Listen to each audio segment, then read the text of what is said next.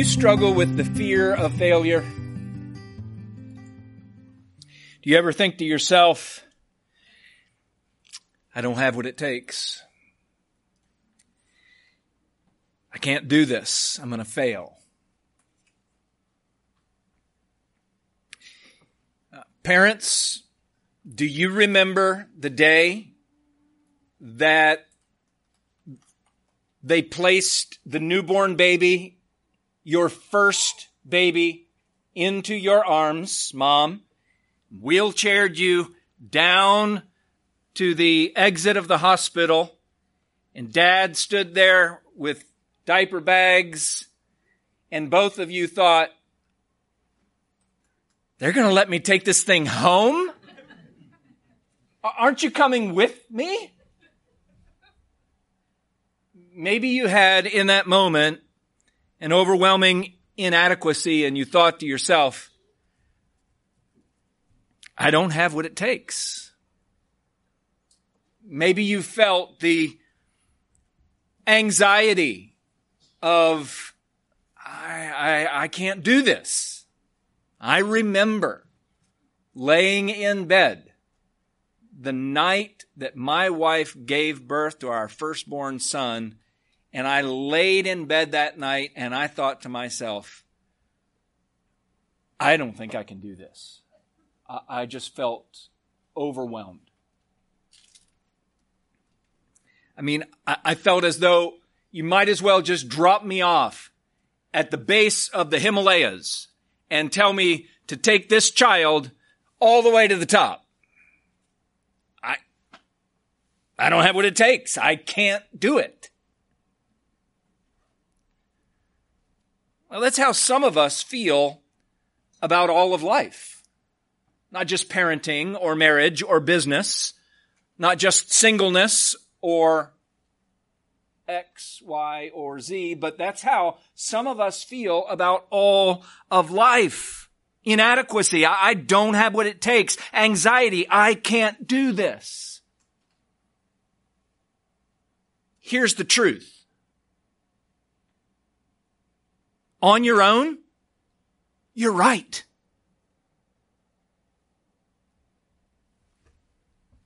You say, oh, great. Thanks. Came here this morning to be encouraged, and you have just validated my greatest fears. Good job. Glad I came. But here's the gospel. You weren't made to live life on your own.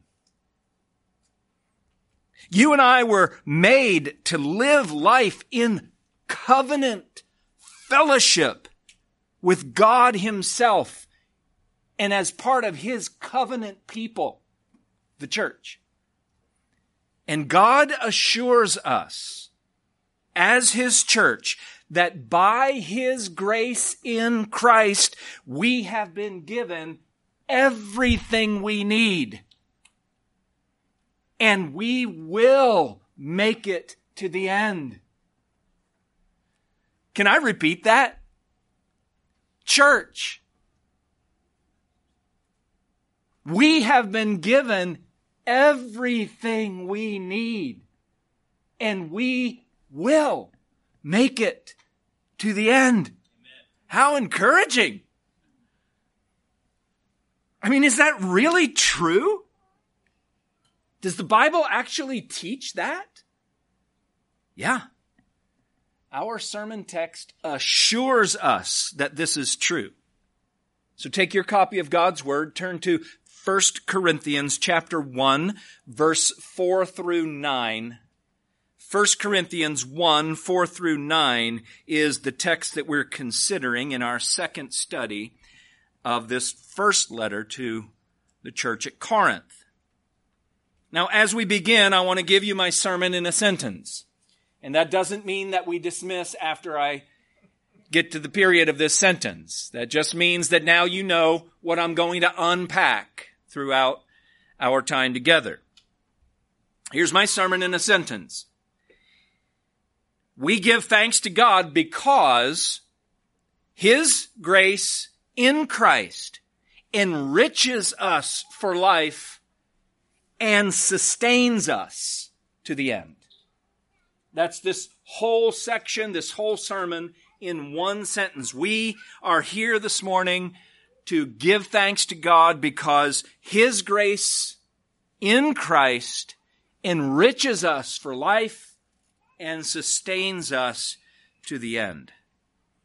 Now, Christians, this sermon is primarily for you. Well, actually, it's for the church corporately. This is about God's grace to His people, the church at Corinth, the church here in Winchester. But as part of the church, we not only understand this corporately, how God enriches us and sustains us corporately, but we also understand it individually. Because if we're part of the church, God's people, God's covenant people, then we receive those blessings that He has poured out on His church. So, Christians, this sermon is for you, and here's my prayer, is that um, as we study this text, that you will be deeply encouraged because of all that we have in God's grace, in, in, by God's grace in Christ. But uh, non-Christian friend this morning, even though this sermon is not directly toward you and this text is not directly about you, my prayer is that as you see this wealth that comes to us by God's grace in Christ, that you abandon your solo trek through life and come to Jesus by faith. I'm, I'm hoping that you will see that God didn't make you to climb the mountain of life uh, alone. And God didn't equip you to do that. But that He has equipped and sustained us in Christ. So that's my prayer, is that some of you, your eyes will be open to what you're missing out on this morning, and, and that the beauty and wealth of God's grace in Christ will draw you to Him. All right, so there, there you go. That's, that's where we're going. That's what we're doing.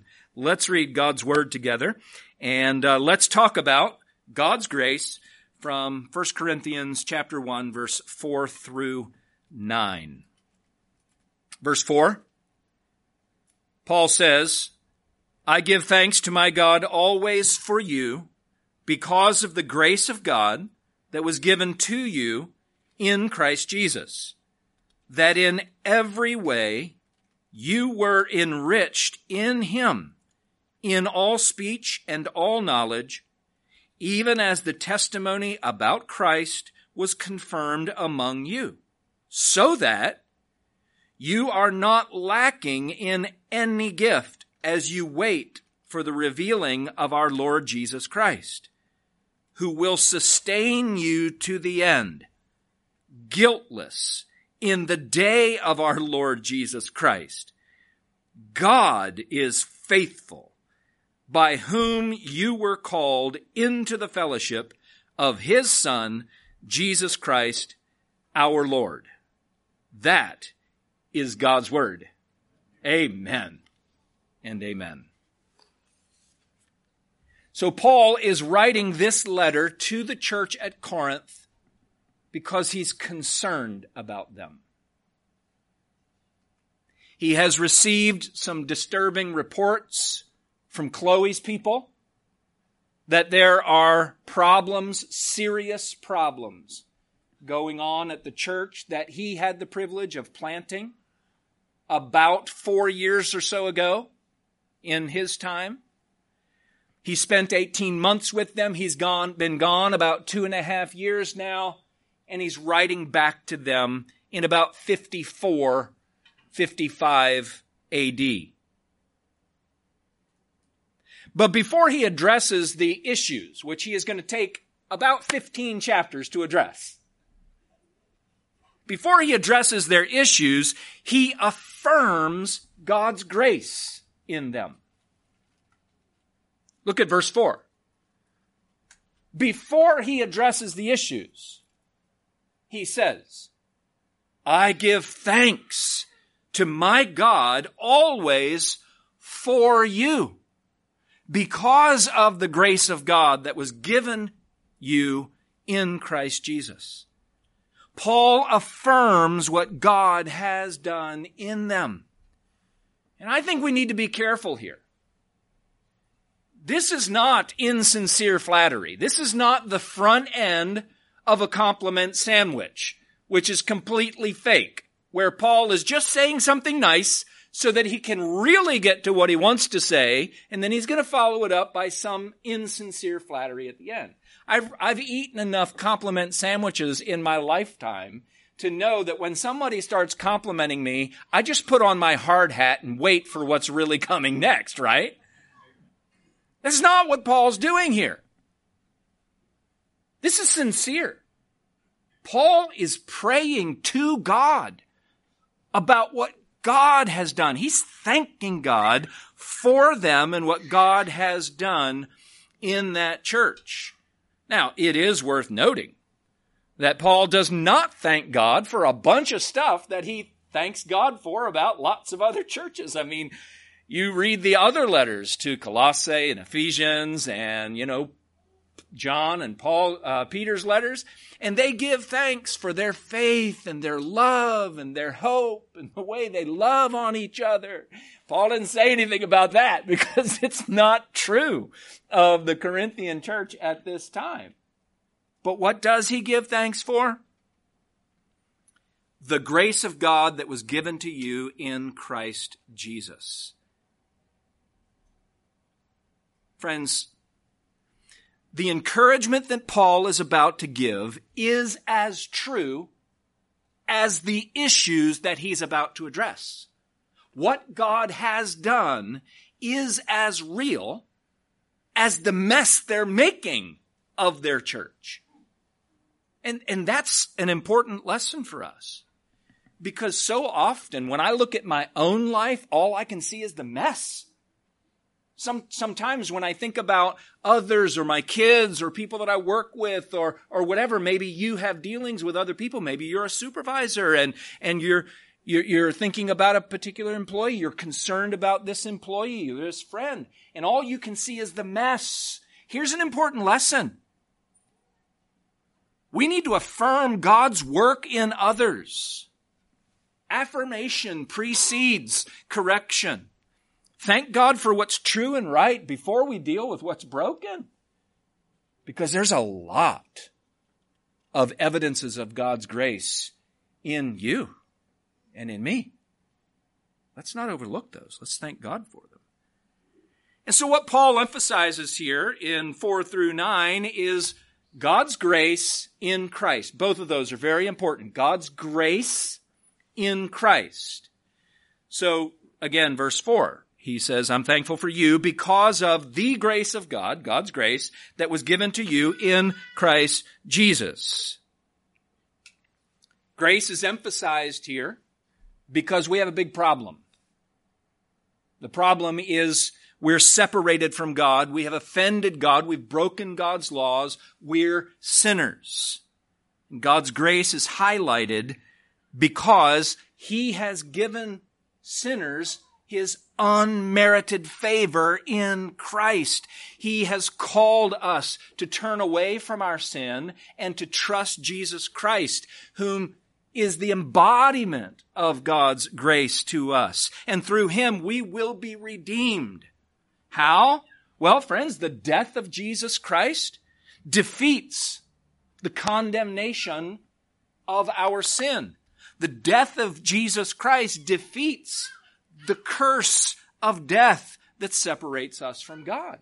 And his resurrection does even more. His resurrection over those things ensures that those who are united to Christ by faith share in his sonship, share in his righteousness, share in his life. So we are reconciled to God through the death and resurrection of Jesus Christ. That is grace. And that's not something that we deserve, not something that we have earned.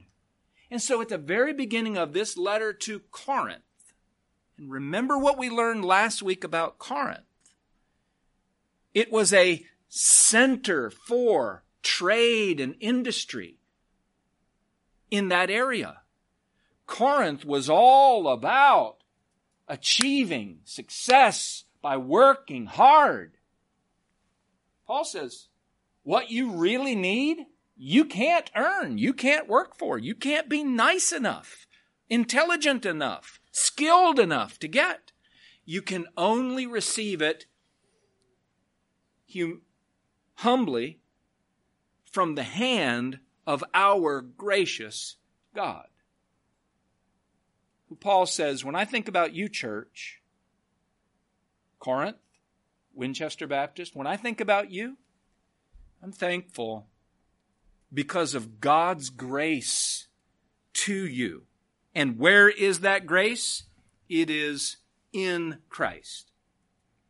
Now, for those of you who read this text leading up to our study this morning, did you notice how many times Paul mentioned Christ in just these few verses? Did you notice that?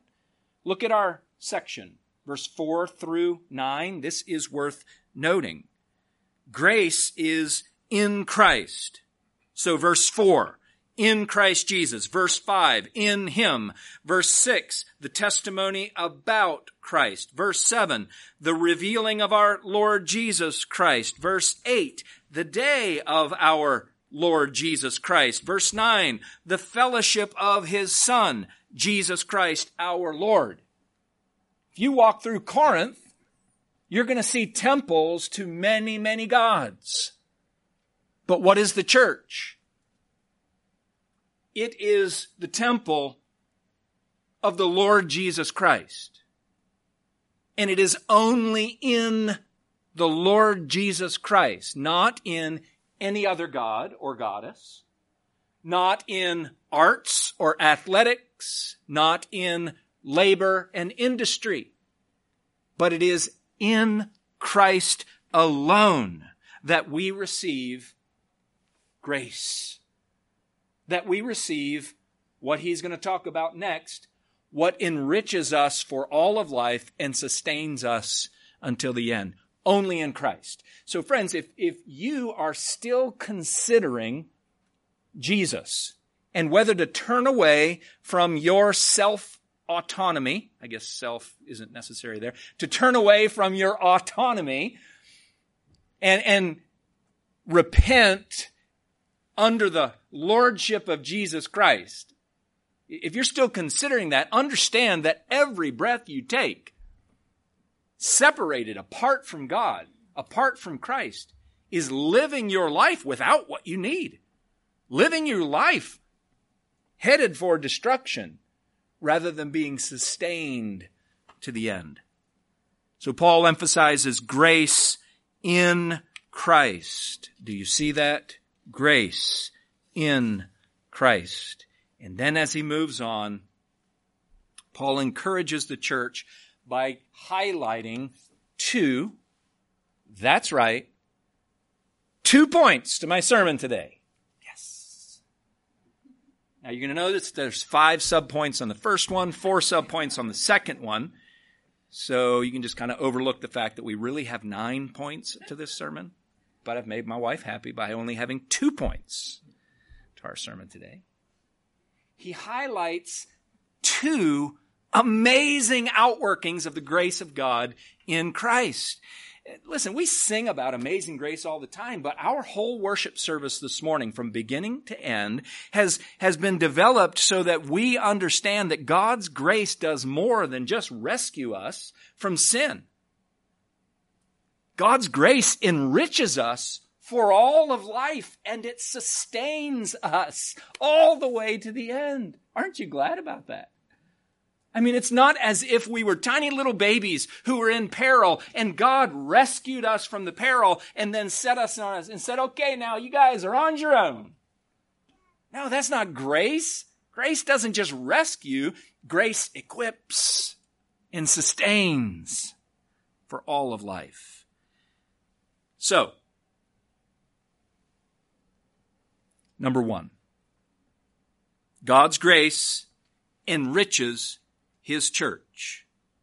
That's verse four, five through seven. God's grace enriches His church for all of life. Read again verse five, six, and seven. In every way. You want to circle that? Be a good thing to do.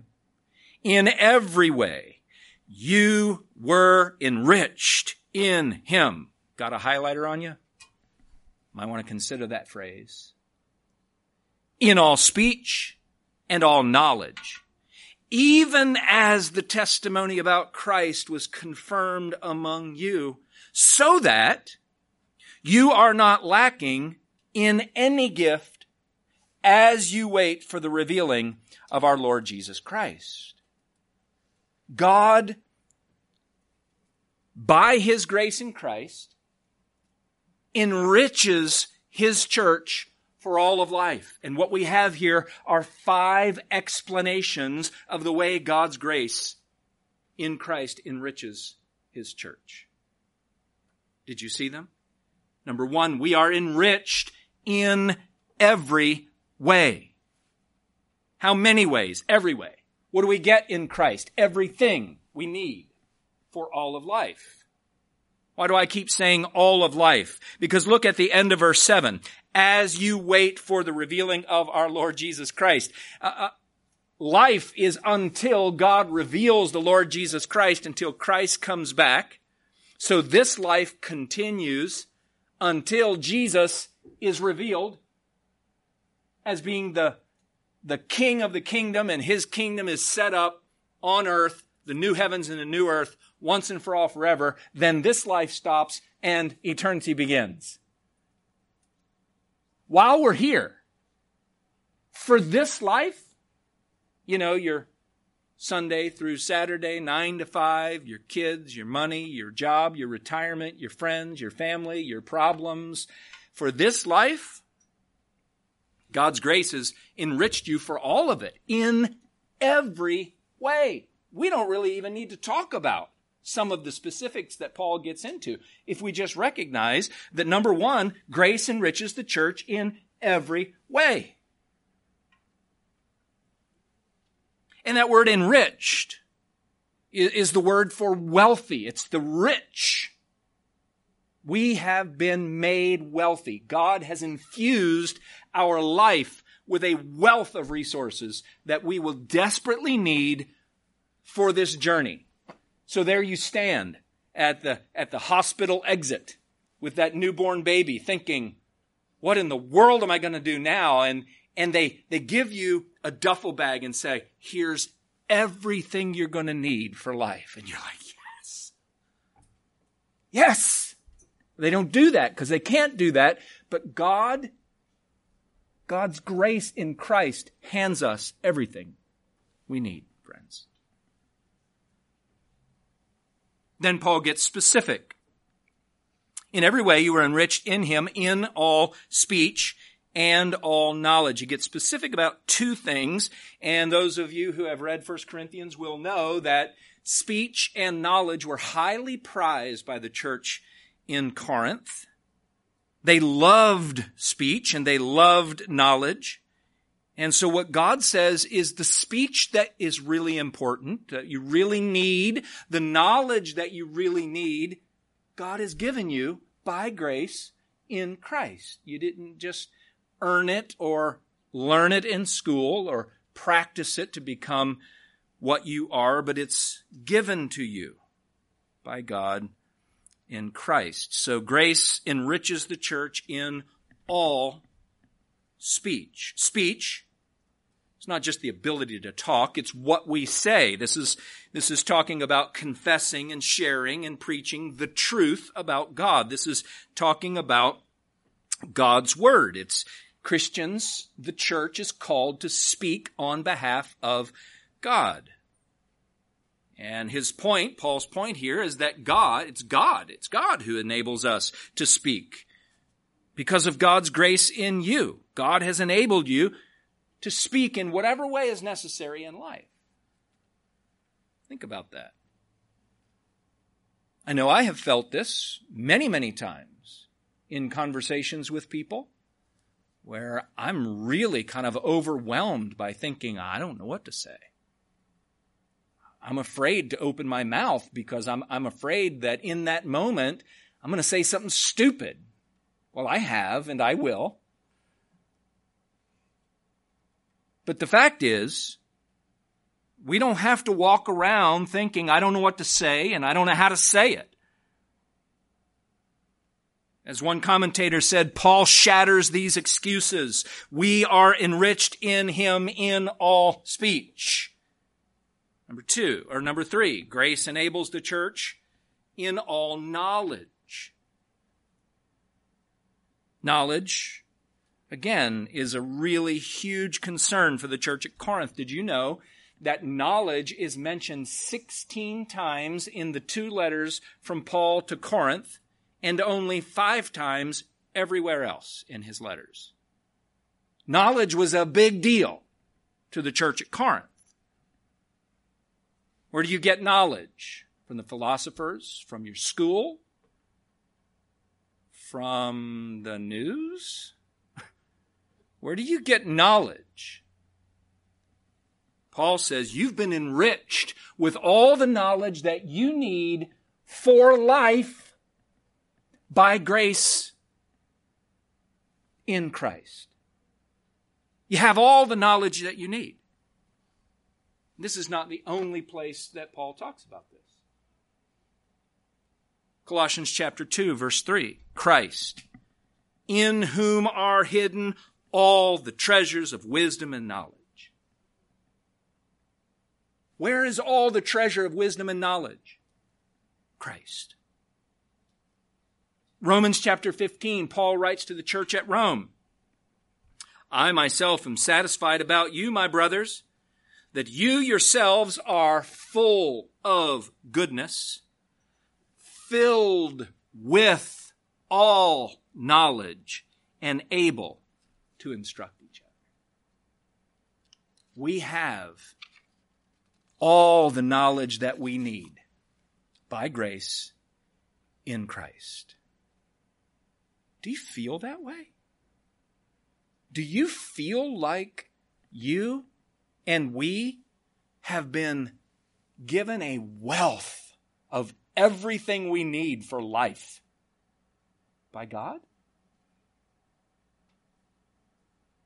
Or, or do we walk around under this constant cloud of inadequacy like Eeyore? Woe is me.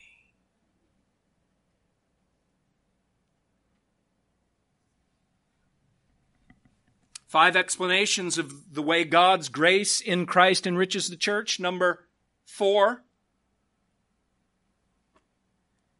Notice in verse six, he pauses for a moment to say what God's grace in every way, in all knowledge, and in, in all speech has done.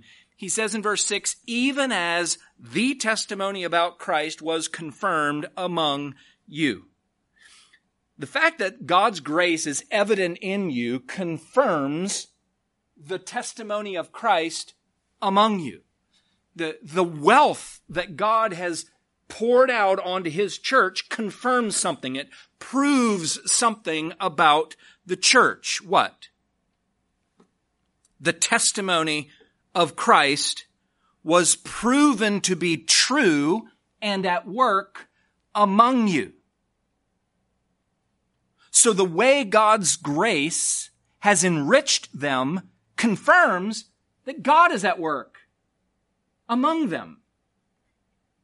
Well, we know something about this letter, right? They're also at work among them, dividing each other and fussing and fighting over who's got the better gifts. But God's grace is evident among them that God is at work. He's not finished. They're imperfect, just like me and you and us. But God's at work. And the testimony, the, the witness of the person and work of Jesus Christ is evidenced among them. I, I think this is a good opportunity to ask a personal question. What real evidence does our church give that God is at work among us?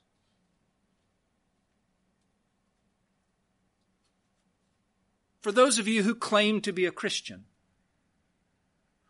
what real evidence is there in your own life that confirms the testimony about Christ in you personally? We ought to be able to point to ways that we have been enriched by God's grace in Christ, should we not? Grace enriches the church in every way, in all speech, in all knowledge, which confirms the testimony about Christ among his church. Number five, grace enriches the church so that, you see there in verse seven, now there is a result. Why has God enriched the church this way? So that, here's the purpose. Verse seven, so that, church at Corinth, Winchester Baptist Church, you are not lacking in any gift as you wait for the revealing of our Lord Jesus Christ. You have everything you need. Everything you need. God has enriched his church so that the church lacks nothing, no gift that is necessary for this life on earth to do what the church has been called to do and to be what the church has been called to be. We lack nothing. Don't care how big or small we are. Don't how, care how rich or poor, poor we are financially. We lack nothing because we're wealthy by the grace of God in Christ. Christian, that's true of you personally. You lack nothing. You're not inadequate. Now, you might not be able to dunk a basketball, but Paul's not talking about basketball here. He's talking about living as God's people until Jesus comes and sets up the new kingdom. You've got everything you need.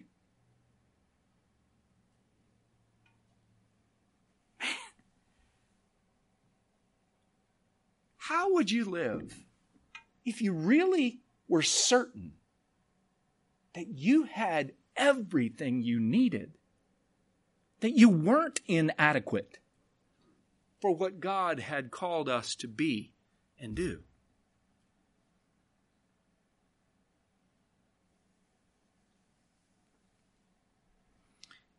The church lacks no gift. What gifts? Well, certainly any of the gifts that Paul's about to talk about in chapter twelve through fourteen, which I'm sure we'll get to by God's grace, and if the Lord Jesus doesn't come before then. And I'm going to be just as interested to find out what we talk about on those days as you are. But it's not limited to that. It's every gift. It's not lacking in any gift. So we have everything that we need, every gift. And for what?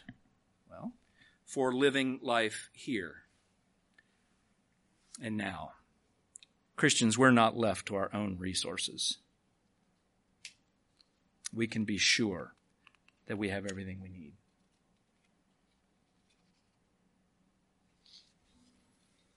So God, in his grace in Christ, enriches his church for all of life.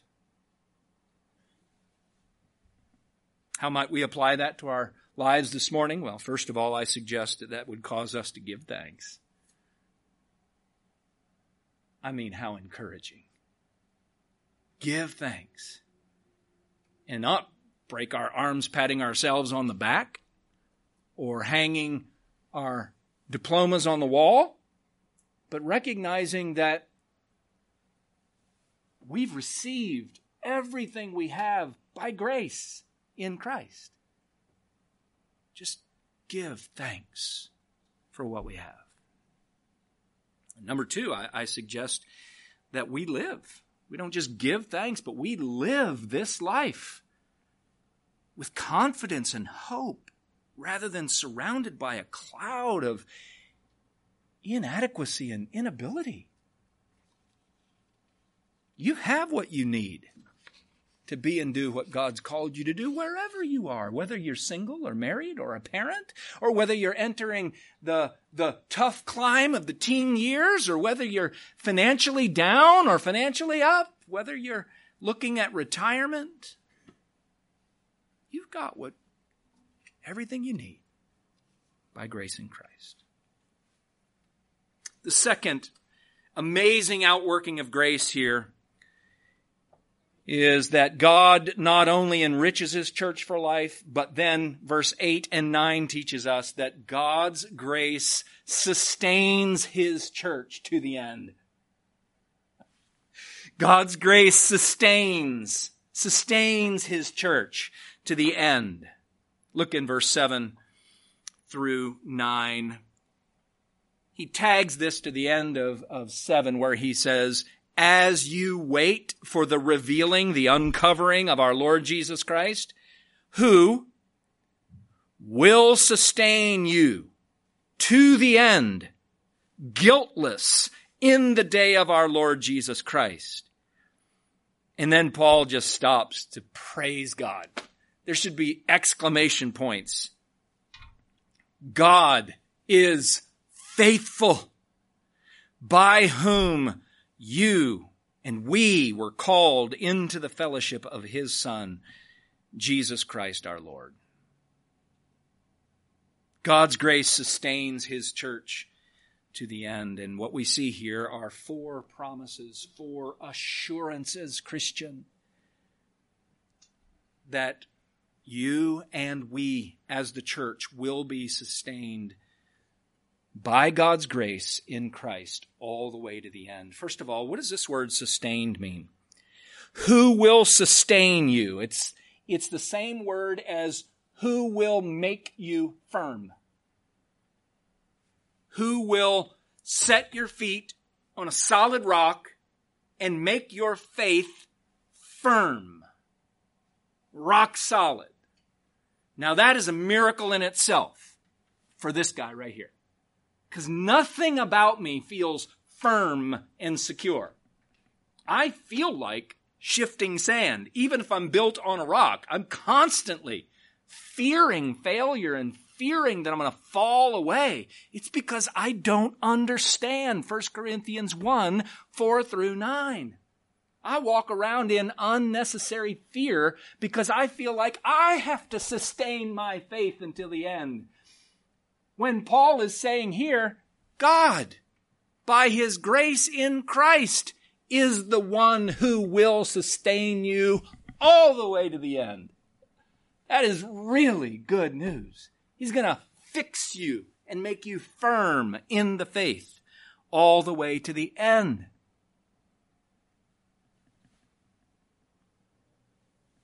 God's grace doesn't just save us from sin and then tell us to follow Jesus under our own power.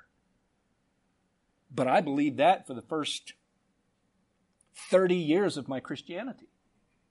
Did you? Like, I'm saved, but now I got to make it on my own.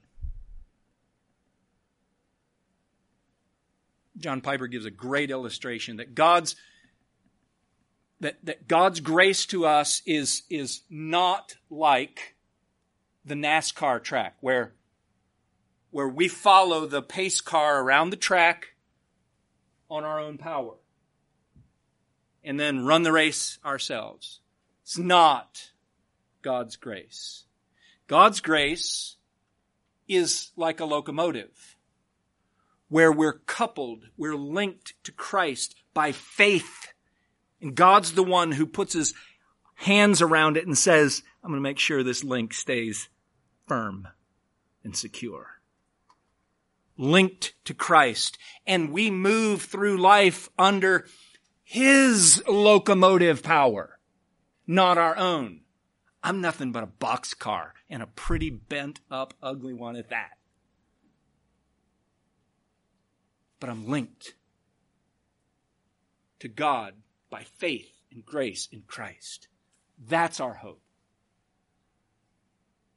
God's grace sustains his church. Number one, to the end.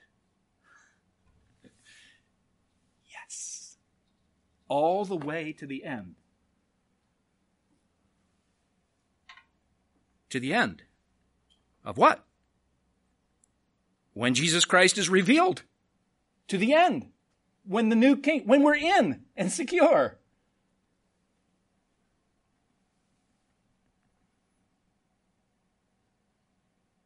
Paul said to the church at Philippi, I'm sure of this.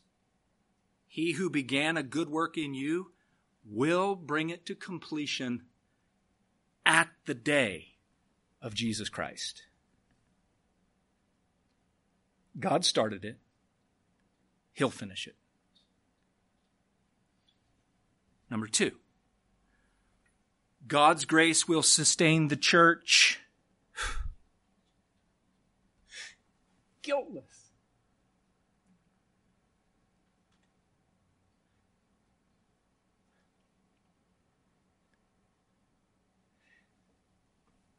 There will be no charges that can ever be raised against us on the day of judgment, because those who are in Christ by faith, by grace, are, what's the Bible word?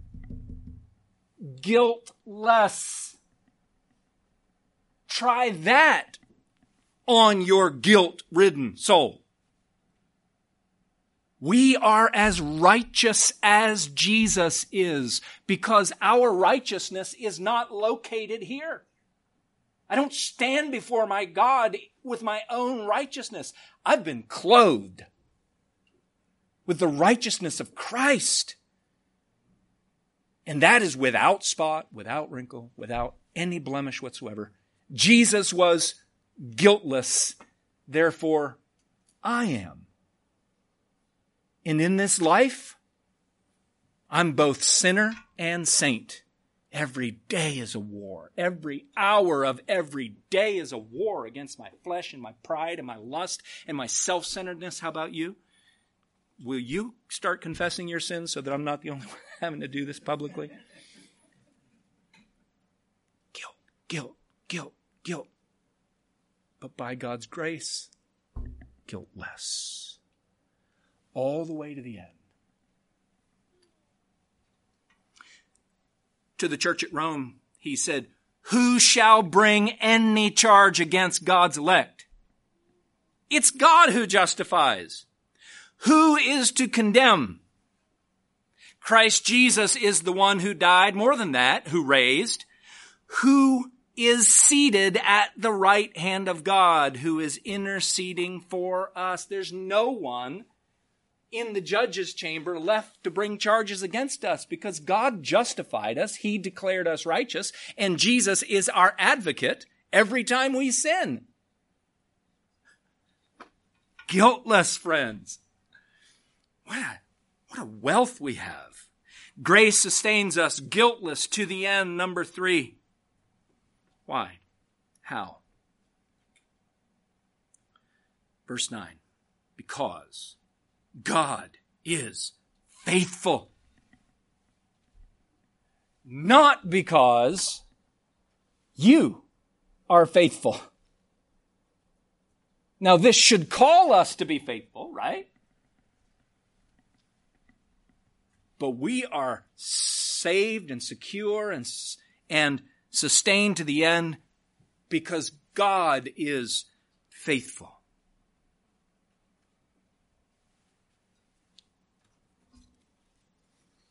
And number four, he explains,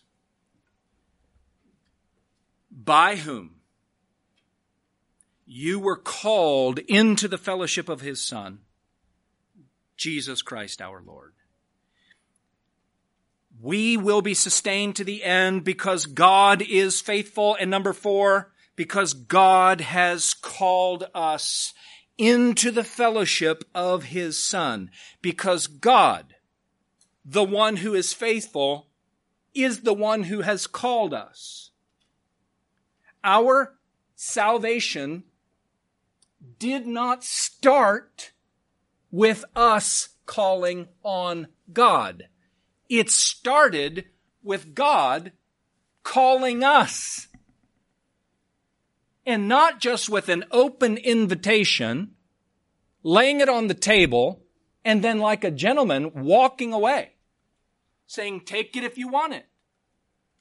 But God's effectual, powerful call draws his elect, those whom he has chosen, draws his elect into what? Fellowship with his Son. Now we have reduced fellowship to eating together. That is fellowship. Love it. But fellowship biblically means to be a shareholder in something. It's to be so much part that you share in it. We now share in the sonship of Jesus. So the reason that we will be sustained to the end is because it's God who called us to be his sons, united us to Christ by faith, and will sustain us all the way to the end because we're part of the fellowship of his Son, Jesus Christ now. And God will never divorce his covenant people. By the way, that's why you should never divorce your spouse, because your marriage is a picture of the marriage. And the Lord Jesus Christ will never divorce his bride. God will never put away his people. He's the one who started it. Romans tells us, those whom he predestined, he called. Those whom he called, he justified. Those whom he justified, he glorified, beginning to end. Our salvation didn't start with us. It doesn't depend on us. Salvation is of the Lord, by grace, through faith, in Christ. And that enriches us for life and sustains us to the end. Oh, church. Be encouraged today and thank God for the wealth that we have in Christ. And then let's go and live. Let's go live as if we're going to be sustained all the way to the end and we have everything we need because it's true. Let's pray together. Oh God, I want to thank you so much for your grace to us in Christ. Thank you that you have called us to yourself. You've, you have opened our eyes to our sin. You've opened our eyes to the person and work of the Lord Jesus Christ. You have given us faith so that we could respond, to turn away from our solo trek through life, our self-rule. You have given us the faith to believe that we're not God, you are. We're not king, Jesus is. And because you started us, this in us, you will sustain it. And we want to thank you. We praise you. And as this next song will say, when our faith feels like it's going to fail, I pray that you would remind us that you will hold us fast. And you do that for the glory of Jesus and for our good. And so we thank you in Jesus' name, amen. Stand with me, please.